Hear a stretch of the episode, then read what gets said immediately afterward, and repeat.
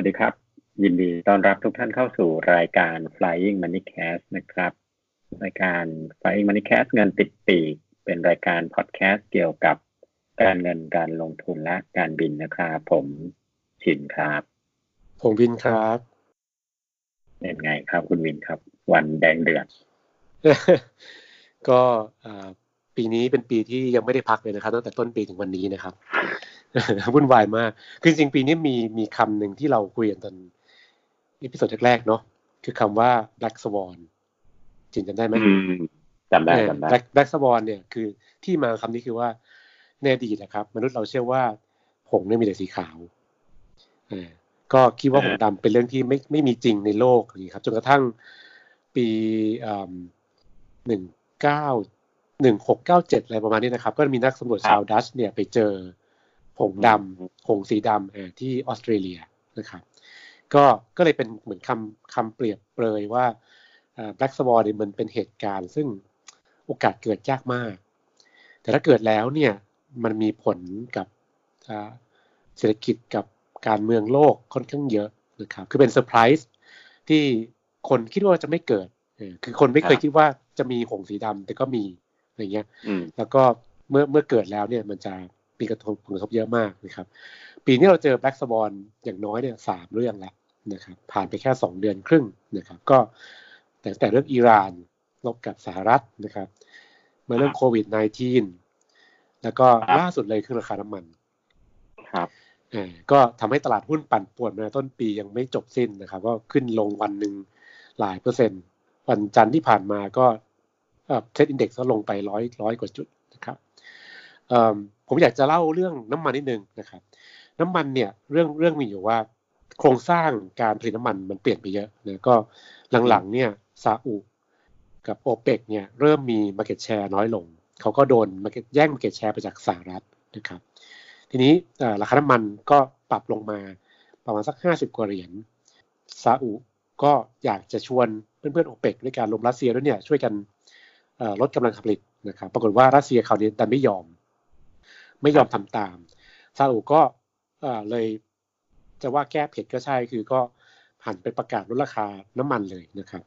ก็กลายเป็นสงครามราคาระหว่างพี่ใหญ่สองคนคือซาอุกับรัสเซียนะครับ ผมเดาว่าเขาคงกะว่างานนี้เนี่ยจะไปผลักดันให้อเมริกาเนี่ยต้องลดมาเก็ตแชร์ลงเพราะว่าราคายิ่งต่ำเนี่ย ฝั่งเชลล์ออยของสหรัฐจะเดือดร้อน คือเราเขาเราเขาเราคาดว่าฝั่งสหรัฐเนี่ยไอ้ต้นทุนการผลิตของของเขาเชลล์ออยเนี่ยประมาณสักสี่สิบเหรียญพอราคาลงมาต่ำกว่าสี่สิบอยู่ที่สามสิบอย่างเงี้ยก็คิดว่าจะมีบางหลุมในสหรัฐเนี่ยจะเริ่มมีปัญหาอ่านะครับ ก็เหตุการณ์ทั้งหมดเนี่ยทำให้ราคาน้ำมันหล่นวูบลงมาจากห้าสิบเหรียญเหลือสามสิบเหรียญนะครับ ก็ปั่นป่วนเลย กระทบเรายังไง เพราะตลาดหุ้นไทยเนี่ย market cap เราประมาณยี่สิบสองเปอร์เซ็นเนี่ยเป็นเป็นกลุ่มพลังงาน ก็เลยโดนเต็มๆนะครับพี่พี่หุ้นเขาเรียกว่าหุ้นสาม ป.ก็ลงเออนะครับ ลงมาแบบแทบจะติดฟลอร์นะครับ ทีนี้เมื่อเกิดขึ้นแล้วเนี่ยมันก็ทำให้เราก็ต้องมาทบทวนสถานการณ์นิดนึงก็คือต้องต้องเรียนว่าราคาน้ำมันเนี่ยจะเป็นจุดที่คาดเอายากก็คือคือมันเปลี่ยนไปเยอะละโอเปกเริ่มไม่มี เคี่ยวเล็บที่จะทำอะไรได้แล้วนะครับ อเมริกาก็มีบทบาทมากขึ้น ผมก็เลยอยากจะบอกว่าในระยะสั้นเนี่ย ราคาลงมา 30 เหรียญเนี่ยมันจะมันอาจจะอยู่อย่างนี้สักพักหนึ่งอาจจะลงไปต่ำกว่านี้นิดหน่อยแต่คงอยู่สักพักหนึ่งนะครับ แล้วก็เป็นการเขาเรียกว่าทดสอบกำลังกัน ว่าใครทนได้มากกัน คืออเมริกาเนี่ยจะเริ่มมีปัญหาแล้วเพราะว่าบางหลุมต้นทุนแพงกว่านี้นะครับ ก็เริ่มมีคนจะเริ่มมีคนปิดหลุมซาอุเนี่ยต้นทุนต่ำกว่าที่สุดในโลกแล้วนะครับ น่าจะสักสิบสิบกว่าเหรียญอะไรเงี้ยก็คิดว่าซาอุเนี่ยจะตัวเองจะทนได้แต่ซาอุมีมีปัญหาของตัวเองคือว่าเขามีกำลังทางการคลังเนี่ยน้อย ก็คืออยู่อย่างนี้ไปสักพักหนึ่งไม่ไหวแล้วเพราะว่าเขามีสวัสดิการที่ให้กับประชาชนไปเยอะมาก ถ้าราคามันต่ำๆมากๆเนี่ยรายได้เขาหดลงไปเนี่ยก็จะไม่มีเงินไปจ่ายสวัสดิการก็ก็อาจจะมีปัญหาในด้านนั้น รัสเซียเนี่ยต้นทุนแพงกว่าซาอุแต่ว่ามี ความสามารถทางการคลังมากกว่านิดนึง เพราะฉะนั้นสองคนนี้ก็จะได้อย่างเสียอย่างเราก็ต้องดูว่าใครทนเลยมากกันนะครับนี่ก็พอมาดูหุ้นเราคือ พอเราลงไปร้อยจุดวันจันทร์ก็ หลักๆคือจากราคาน้ำมันนี่แหละนะครับ มันมันโดนกลุ่มพลังงาน ก็ผมคิดว่าในระยะสั้น โอกาสที่ราคาน้ำมันจะลงไปต่ำกว่านี้มันมันมีเหมือนกันแต่มันมีไม่เยอะแล้วไอ้ความแตกต่างระหว่างสามสิบเหรียญถึง ถึงต่ำกว่านี้คือยี่สิบห้าเหรียญอะไรเงี้ยมันคงไม่เยอะละมันส่วนต่างมันไม่มากนะครับเพราะฉะนั้นผมคิดว่าดาวไซริสของราคาน้ำมันขณะนี้อาจจะไม่เยอะเท่าไหร่มีลุ้นว่าพี่ใหญ่อาจจะตกลงกันได้สักวันหนึ่งแหละ ก็เขาคงคิดว่าคงสักวันหนึ่งคงมีใครทนได้สักสักคนก็ต้องหันหน้าจูบปากกัน แล้วก็หาเข้อตกข้อตกลงที่รักษาหน้าของแต่ละฝ่ายแล้วก็ทำทำราคาน้ำมันขึ้นไปใหม่ได้นะครับ ก็ อันนี้เป็นเหตุการณ์ซึ่งเป็นแบ็กสวอนตัวใหม่ กระแทกตลาดหุ้นเราเมื่อสองวันก่อน แล้วก็เจ็บตัวไปหลายคนนะครับ ก็เราได้เห็น index SET Index เนี่ยลงไปพันสองร้อยกว่าจุด อ่า ซึ่งก็ถือว่าลงเร็วมาก แล้วก็เข้าใกล้ระดับพันสองเร็วกว่าที่ผมคาดไปเยอะนะก็เพราะนั้นปีนี้เราเจอมาแล้วสามเหตุการณ์ black swan นะครับครับผมก็อดคิดไม่ได้ว่ามกรากุมภามีนาเนี่ยตลาดหุ้นไทยเป็นไปอย่างที่สินดูไพ่ไว้แล้วนะครับครับ แม่นเป๊ะ ลงลงติดกันสามเดือน อ่าถ้า ถ้าถ้ามันจะแม่นอีกก็คือเดือนหน้าขึ้นแล้วใช่ไหมสินก็ใช่เดือนหน้าเนี่ยจะต้องขึ้นควรจะคลี่คลายกว่านี้ เอาเอาภาพภาพที่ผมเห็นในใจเนี่ย ผมคิดว่าอย่างเดือนเนี้ยมันมาจากทั้งโควิด ที่มันต่อเนื่องอย่างเดือนที่แล้ว แล้วก็ราคาน้ำมันซึ่งเป็นเหมือน สถานการณ์ใหม่ราคาน้ำมันเนี่ยผมนึกไม่ถึงแต่ว่าจริงๆคงไม่มีใครนึกถึงแต่ว่าโควิด เนี่ย ผมผมเชื่อว่ามันมันจะคลี่คลายภาพที่เห็นเนี่ยมันดูเหมือนมันควรจะคลี่คลายได้ภายในเดือนนี้ ทั้งที่ตอนเนี้ยเรายังโอ้โหมีแต่ความอะไรอะ ยังนอยกันอยู่เลย ยังตัวเลขทางฝั่งฝั่งฝั่งจีนเนี่ยดีขึ้น มากเลยนะฮะฝั่งฝั่งเอเชียเนี่ยดีขึ้นมากเลยคราวนี้ไปปูดอยู่ทางทางยุโรปกับกับอเมริกาก็เริ่มเริ่มไอ้นี่ละใช่ไหมเพราะว่านี่ตลาดหุ้นอเมริกาเนี่ยนอกจากเรื่องน้ำมันยังเป็นเรื่องโควิดด้วยในช่วงในช่วงสองสาวันนี้ คือเรื่องเรื่องโควิด เนี่ยจริงน่าน่าคิดตรงนี้ครับ มีเรื่องอยากคุยให้ฟังอีกสองสาเรื่อง เรื่องแรกคือว่า อย่างที่ฉินบอกเมื่อกี้ตอนนี้จีนเริ่มคลี่คลายแล้วผู้ติดเชื้อใหม่น้อยมากวันหนึ่งไม่กี่สิบคน แล้วก็ โรงพยาบาลที่เขาสร้างขึ้นมาชั่วคราวก็ปิดหมดละก็คือ ผู้ป่วยก็หายรักษาหายกลับบ้านหมดแล้วนะครับเพราะฉะนั้นเพราะฉะนั้นจีนเนี่ยกลายว่าโดนก่อน แล้วก็จัดการเอาอยู่ แล้วก็ตอนนี้ก็ฟื้นก่อนเพื่อนตลาดหุ้นจีนเอแชร์เนี่ย หลายคนอาจจะคาดไม่ถึงว่าถึงวันเนี้ยต้นปีถึงวันเนี้ยบวกแล้วนะครับ คือคือคือฟื้นละบวกแล้วด้วยนะครับตรงกันข้ามฝั่งยุโรปเนี่ย กลายว่าเขาจัดการไม่อยู่ แล้วผมก็ยังแปลกอดแปลกใจไม่ได้ว่าทำไมอย่างอิตาลีซึ่ง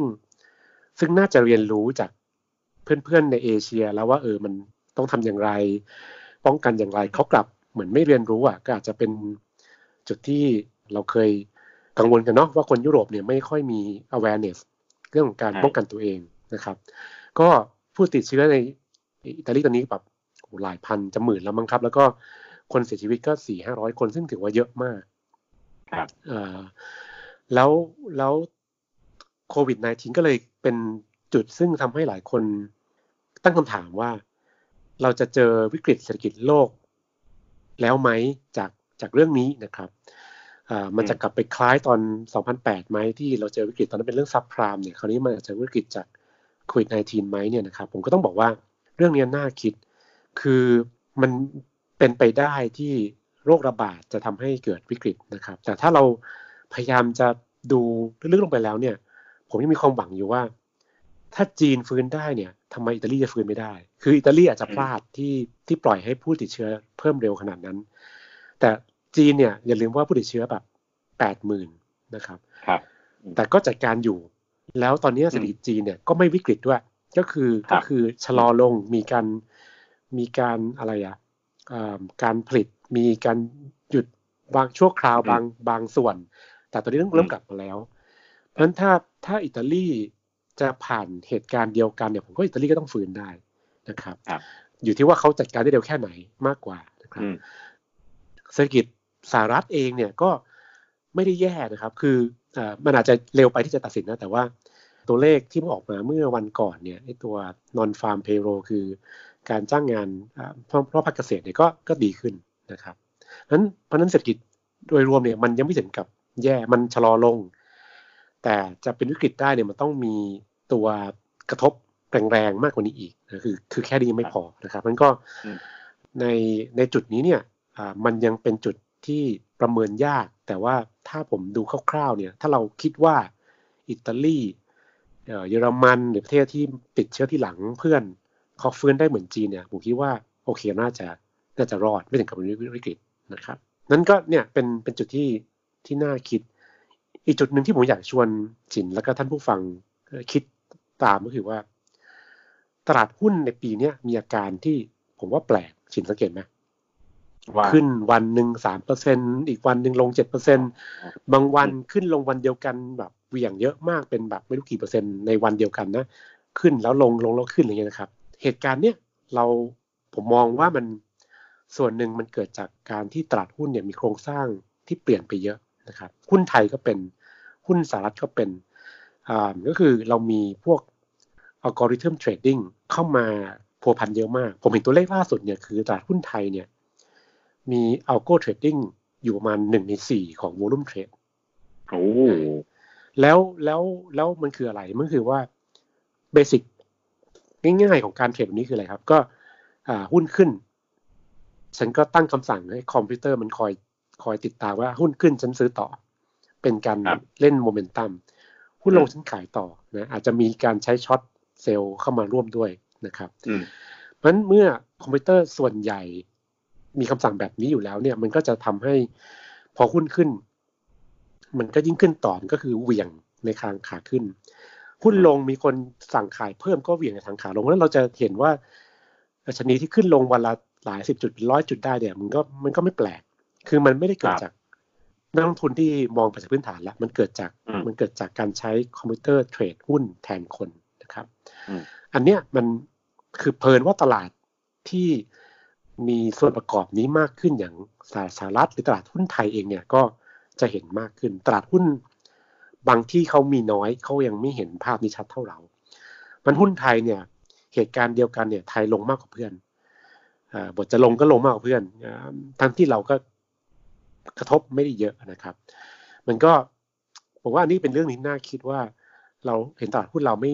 ไม่เหมือนเดิมละมันเหวี่ยงขึ้นลงได้เยอะมากในแต่ละวันเนี่ย มันส่วนหนึ่งผมเชื่อว่ามันเกิดจากการซื้อขายแบบนี้นะครับ แล้วก็มันก็กลับมาถามตัวเองเสมอว่า ตกลงเราคงลงทุนในหุ้นเพราะอะไร เราลงทุนในหุ้นเพราะเราอยากจะเป็นเจ้าของกิจการที่ดีใช่ไหมครับ เป็นเจ้าของกิจการที่ที่ดีแล้วก็อยากจะได้กำไรจากการลงทุนแบบนี้นะครับ แต่ว่า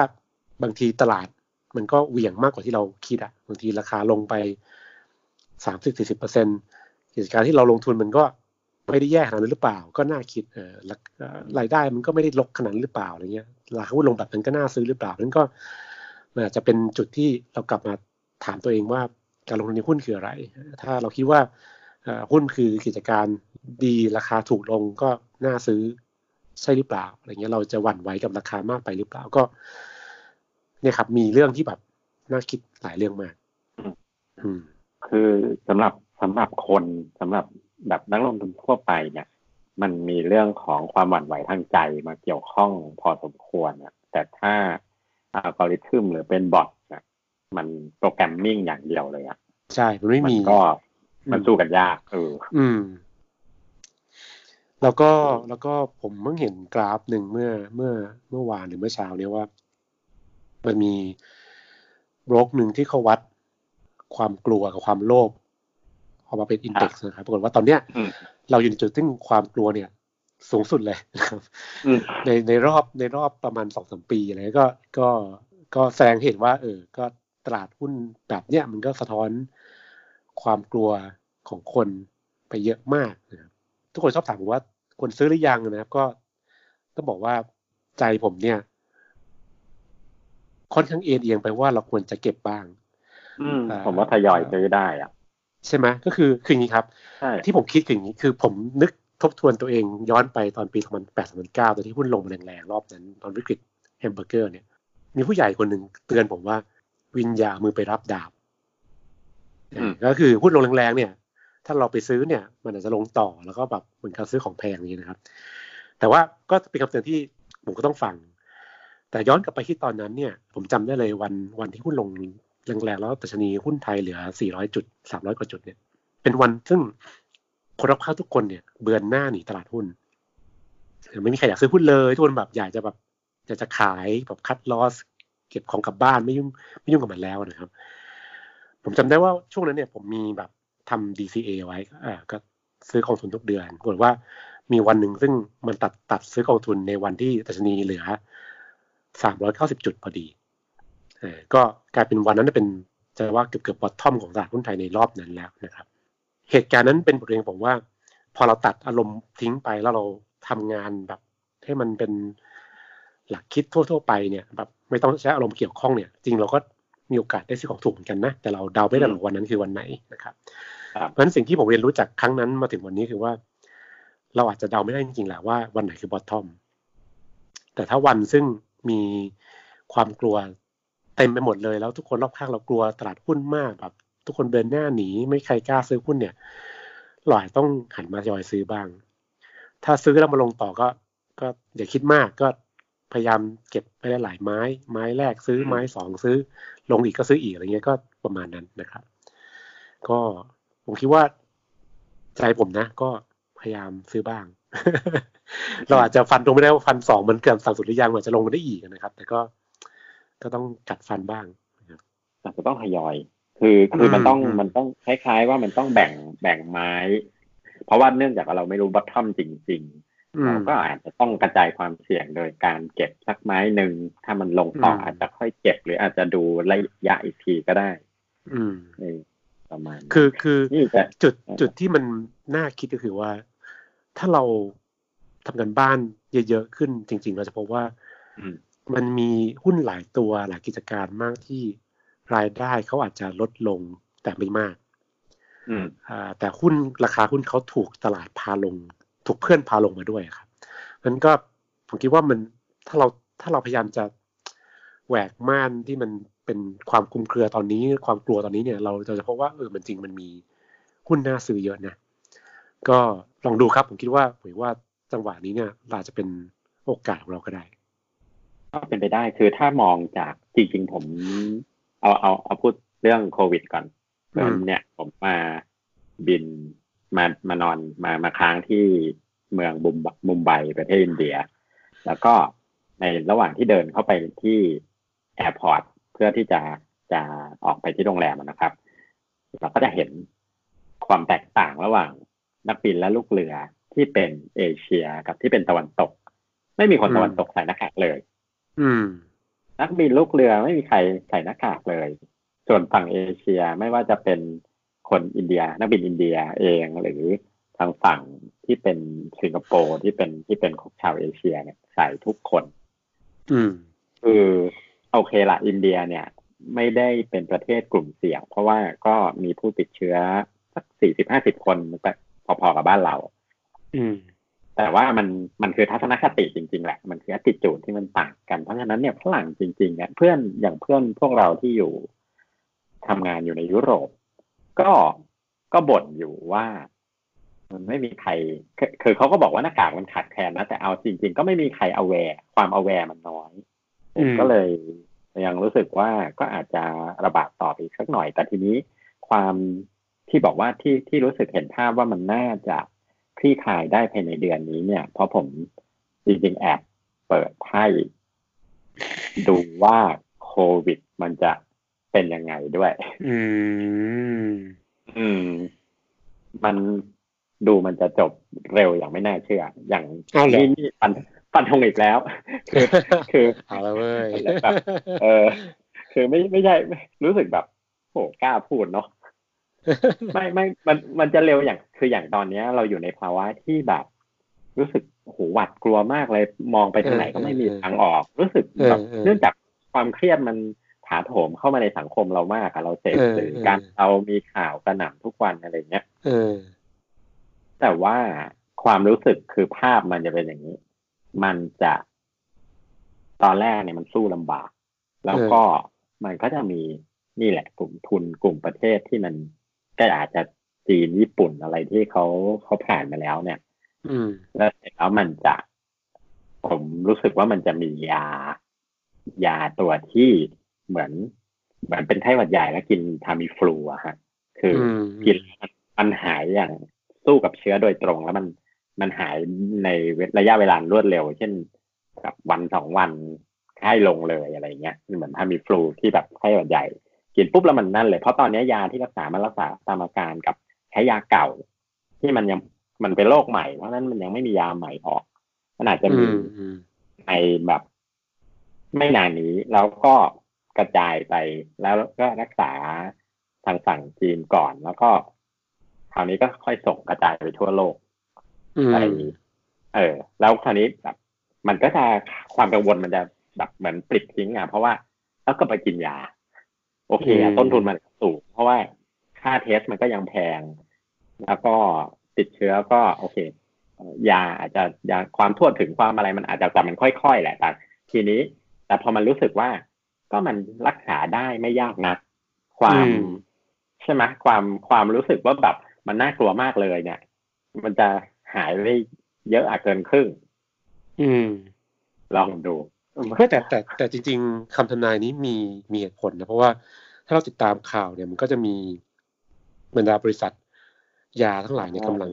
เร่งการวิจัยอยู่ว่า เออเราจะต้องคือผมคิดว่ามันภาคเอกชนเนี่ยเขามีมีแรงจูงใจอยู่แล้วว่าเขาต้องเร่งการวิจัยเพราะว่าถ้าใครออกยานี้ได้ก่อนเนี่ยก็รวยเลย เพราะว่าสามารถขายได้มหาศาลมากนี้เพราะฉะนั้นก็เขาต้องเร่งทำอยู่แล้วผมคิดว่า อันเนี้ยมันมันคงคงเกิดได้ไม่นานเดี๋ยวคงมีคนผลิตยาสำเร็จอืมอืมอาจจะเป็น ผมก็จะว่าจะเป็นยาก่อนมั้งแล้ววัคซีนมาทีหลังต้องต้องมียารักษาก่อนวัคซีนเออวัคซีนนานกว่า วัคซีนมันเออต้องเออต้องอะไรนานกว่าแล้วยาเนี่ยเออง่ายทีนี้ทีนี้ไม่อยากจะบอกว่า ผมเพิ่งไปตรวจโควิดมา อืมเออสุดสัปดาห์ที่ผ่านมาคือผมไม่ได้มีอาการอะไร แต่ว่าเนื่องจากโดยสายอาชีพเนี่ย มันโดนแรงกดดันจากรอบๆตัวมากมายหลายด้าน อืม เราไปทำงานเราก็มินิมัลริสเราเต็มที่เราก็รู้สึกว่าเฮ้ยเราแทบจะไม่เจอผู้คนเจอความเสี่ยงใดๆทั้งสิ้นล้างมือจนมือเปื่อย ใส่หน้ากากจนจะหายใจไม่ออกเนี่ยอืมทีนี้ก็ยังก็ยังถูกไอ้นั่นอยู่ดี ก็ยังถูกแบบเหมือนแรงกดดันว่า คือคือคล้าย ๆ ความกลัวเนี่ยรู้สึกเหมือนว่าเขาก็ยังกังวลว่า เอ๊ะ เราจะเสี่ยงหรือเปล่า จริง ๆ ที่เดินอยู่ดูแข็งแรง จริง ๆ มีเชื้ออยู่ในตัวหรือเปล่า ตอนแรกผมก็ โอ้ยมันไม่เสี่ยง คือมันมันเราเราไม่ไปเสี่ยงขนาดนั้น คือคือความเสี่ยงเราต่ำมากอยู่แล้ว แม้ว่าเราจะไปในประเทศที่อยู่ในลิสต์ แต่อันนี้ไม่ได้นับ ไม่ได้นับสำหรับคนทั่วไปนะครับสำหรับอันนี้คือมันคือคุณต้องป้องกัน คุณต้อง protect คุณต้องแบบ เนื่องจากผมต้องไป เพราะฉะนั้นอืมผมต้องแบบลดความเสี่ยงให้ได้มากที่สุด ทีนี้อยู่ๆก็นึกถึงว่าก็ไปตรวจจ้ะ ให้เขารู้กันไปเลยว่า ไม่ได้เป็น ไม่ได้มีเชื้อ ก็ไปโรงพยาบาลเอกชนแห่งหนึ่ง แล้วก็อืมฟังห้าหกพันบาทหกพันหนึ่งร้อยบาทอืมก็ประมาณยี่สิบสี่ชั่วโมงได้อืมจริงๆไม่ถึงด้วยประมาณครึ่งครึ่งวันด้วยซ้ำเพราะว่าผมตรวจเย็นวันเสาร์ผลออกเช้าวันอาทิตย์อืมครับ ก็ส่งแลบที่รามา คือโรงพยาบาลเอกชนเขาก็จะส่งตัวอย่าง วิธีการตรวจอะเอาเล่าให้ฟังหน่อยก็ได้ก็อย่างที่วินน่าจะเคย คือตรวจเหมือนไข้หวัดใหญ่เขาจะมีเหมือนเหมือนแปรงล้างขวด ไม่ใช่แปรงล้างขวดเหมือนแปรงล้างไอ้หลอดใช้ที่ใช้ซ้ำอะครับ ที่เป็นอืมยาวๆเล็ก ๆ แล้วก็เป็นปลายเป็นเป็นเหมือนซี่ๆนิดนึงแหย่อืมเข้าไปในหูล้วงเข้าไปในเก็บเหมือนโพรงเก็บจนิมูดกนึงลึกๆก็ใช่ก็เก็บ เก็บตัวอย่างมันก็จะแบบแสบๆหน่อยเพราะว่าเออเอเนื้ออเชื้อข้างในมันอ่อนเออเออเขาก็จะเอาเอาตัวอย่างเซลล์นั้นน่ะ คือเนื่องจากไวรัสเนี่ยมันจะไปทั่งอยู่ในบริเวณเซลล์พวก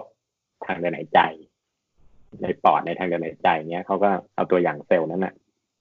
เก็บตัวอย่างไปแล้วก็ไปส่งแลบแล้วก็ไปดูสารพันธุกรรมมัน RNA ที่ถ้ามันตรงกับตัวโควิด ก็บอกว่า detect ถ้าไม่ตรงก็บอก ว่า undetect ก็คือไม่มีได้ใบแลบเทสมาเรียบร้อยว่า ไม่มีเชื้อ เดี๋ยวผมจะปริ้นแล้วแขวนคอเดินเพราะเบื่อแล้วเกิน จริงๆ วันนี้มีเรื่องคุยเยอะมากเลยแต่ว่าไม่ไหวเดี๋ยวจะคุยยาวเลยจะยาวกว่านี้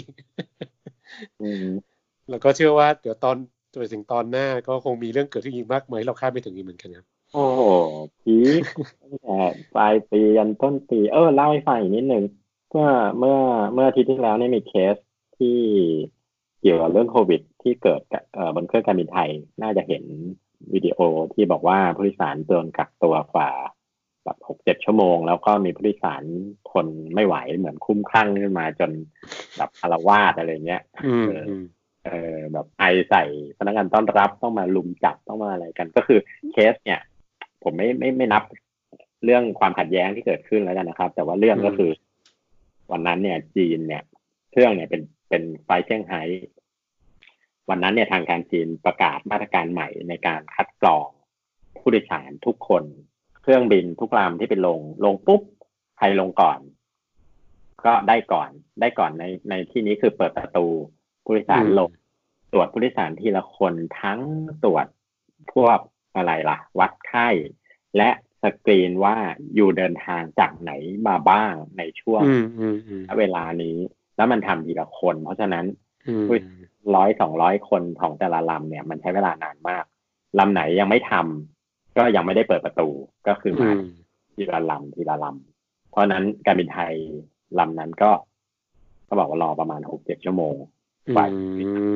จะกว่าจะได้เปิดประตูลงลงแล้ว แล้วก็พอดีเลย์ออกไม่ได้ผู้โดยสารขาไปออกไม่ได้ รอไปหกชั่วโมงเจ็ดชั่วโมง ขากลับ ก็ต้องรอเหมือนกันจะได้ออกถูกก็คือกว่าจะได้ออกกว่าจะได้กว่าเครื่องเครื่องที่จะกลับกรุงเทพเนี่ย เดิมเนี่ยตารางบินจริง ๆ มันถึงกรุงเทพประมาณสามทุ่มสามทุ่มครึ่งถึงตีสี่โหดมาก ก็โหดทั้งเรียกว่าทั้งโหดทั้งคนที่รอตรงนั้น แล้วก็โหดที่คน ดูเดือดเป็นโหมีผลกระทบต่อการทำงานของแต่ละไลฟ์พอสมควร อืม เดี๋ยวแล้วก่อนจบผมลืมไป วันนี้ต้องอัปเดตจะว่าข่าวดีก็ใช่ก็คือคณะรัฐมนตรีเพิ่งมีมตินะครับ ให้เป็นหนึ่งในมาตรการที่ช่วยเหลือเศรษฐกิจนี่แหละครับ ก็เป็นเรื่องของกองทุน S S F ขออัปเดตนิดนึงครับ คือ S S F เนี่ยย่อมาจาก Super Savings Fund นะครับ ก็เดิมเนี่ยเป็นกองทุนที่ต้องลงทุน 10 ปี แล้วก็ เป็นนับโคต้าลดหย่อนภาษีร่วมกับ IMF Provident Fund แล้วก็ประกันบำนาญมติครมวันนี้เนี่ยออกมาว่าจะเปิด จะเรียกว่าอะไรเป็น S S F เวอร์ชันพิเศษก็คือว่าถ้าเป็น S S F กองลงทุนหุ้นไทยนะครับ แล้วลงทุนในช่วง 1 เมษาถึง 30 มิถุนาปีนี้เนี่ยสามารถเอาไปลดภาษีได้อีก 2 0 0แสนบาท ครับซึ่งเป็นการแยกวงต่างหากจากวง5 0 0แสนเดิมที่มีอยู่แล้วนะครับ ข้อแม้สองข้อคือ1ต้องเป็น S S F กองหุ้นหุ้นไทยนะครับ แล้วก็สองคือต้องลงทุนในช่วงเนี้ยสามสามเดือนเนี้ยนะครับ ก็น่าจะช่วยให้เรามีเงินเข้ามาซื้อหุ้นในช่วงที่น่าซื้อมากๆอย่างเงี้ยมากขึ้นอีกนะครับ ก็ อาจจะกลับไปทำให้ที่สินทำนายไว้ถูกต้องก็ได้ว่าเมษาหุ้นขึ้น เออไม่เงินซื้อละนะครับ ไม่เป็นไรเดี๋ยวผม ผมรอเดี๋ยวผมรอซื้อพฤษภาพฤษภามันจะต่ออีกรอบ แต่จริงๆวันนี้มีมีคนถามว่าอ้าวแล้วอย่างนี้ซื้อตอนนั้นเกิดมันขึ้นไปแล้วแล้วเราก็เสียดายเลยก็ก็มีคนบอกว่า จริงจริงอาจจะซื้อกองทุนรวมทั่วไปวันนี้ก่อนก็ได้ แล้วก็ไปสวิชเข้า S S F ในช่วงนั้นก็ได้ครับ อืมครับ ผมมีของมาแจกอ่าอ่า ผมมีเอิญมาถึงนี่แล้วไปเจอข้าว มันเป็นสบู่ล้างมือเดตตอลแบบถุงเติม อืม ซึ่งจริงๆบ้านเราก็ไม่ถึงไม่ไม่เรียกว่าหายไปจากตลาดหรอกแต่ว่าก็เห็นบอกหายากอยู่ แล้วก็ในออนไลน์บางทีเขาไปกล่องราคากันมานี่เจอของดีราคาถูก ซื้อกลับไปฝาก แฟนรายการเพราะนั้นใครฟังถึงตรงนี้นะครับ เดี๋ยวผมจะหลังจากที่รายการออกก็คือจะโพสต์ในเพจลิงก์ Spotify ของรายการ Flying Money Cast วันนี้อยากให้แชร์ลิงก์บนหน้า Facebook ของท่าน หรือรีทวีตในทวิตเตอร์ก็ได้มีทั้งสองสองที่นะเปิดเป็นพับบิ c แชร์บนไทม์ไลน์ของท่านแล้วก็ใส่ แฮชแท็กชื่อรายการก็ได้ครับ Flying Money Cast แล้วก็ใครแล้วเดี๋ยวผมค่อยเข้าไปดู อาจจะมีรางวัลสักห้ารางวัลอืมซึ่งหายากอยู่นะนี่หลังๆไปซื้อซูเปอร์มาร์เก็ตก็หาไม่ได้ละหายากมากแล้วเนี่ยเหรอไอ้สบู่ล้างมือ Dettol เนี่ยเหรอก็บรรดาทั้งหลายเนี่ยเอออ๋ออืมโอเคใช่สบู่ล้างมือทั้งหลายเนี่ยหายาก เริ่มขาดตลาดมาเผอิญเห็นแล้วก็ อุ้ยมีสบู่ Dettol มันดูแบบใช่เลย เข้ากับฤดูกาลนี้มาก ครับครับก็ติดตามพวกเราได้ทาง Spotify นะครับไป Manicast หรือแอป Podcast ที่ท่านใช้ไม่ว่าจะฝั่ง Apple หรือฝั่ง Android แล้วก็ใน YouTube ก็มี Channel เป็นไฟล์ลงใน YouTube ด้วยนะครับอืมแล้วก็ถ้าจะพูดคุยกับเราก็ในเพจนะครับ Flying Moneycast หรือใน Twitter at Flying Moneycast นะครับ ก็พูดคุยหรือโต้ตอบหรือแสดงความเห็น และก็ร่วมสนุกรับรางวัลสบู่ล้างมือแบบเติมครับ ก็เดี๋ยวไว้เจอกันอีกทีอาทิตย์หน้านะครับ สวัสดีครับ สวัสดีครับ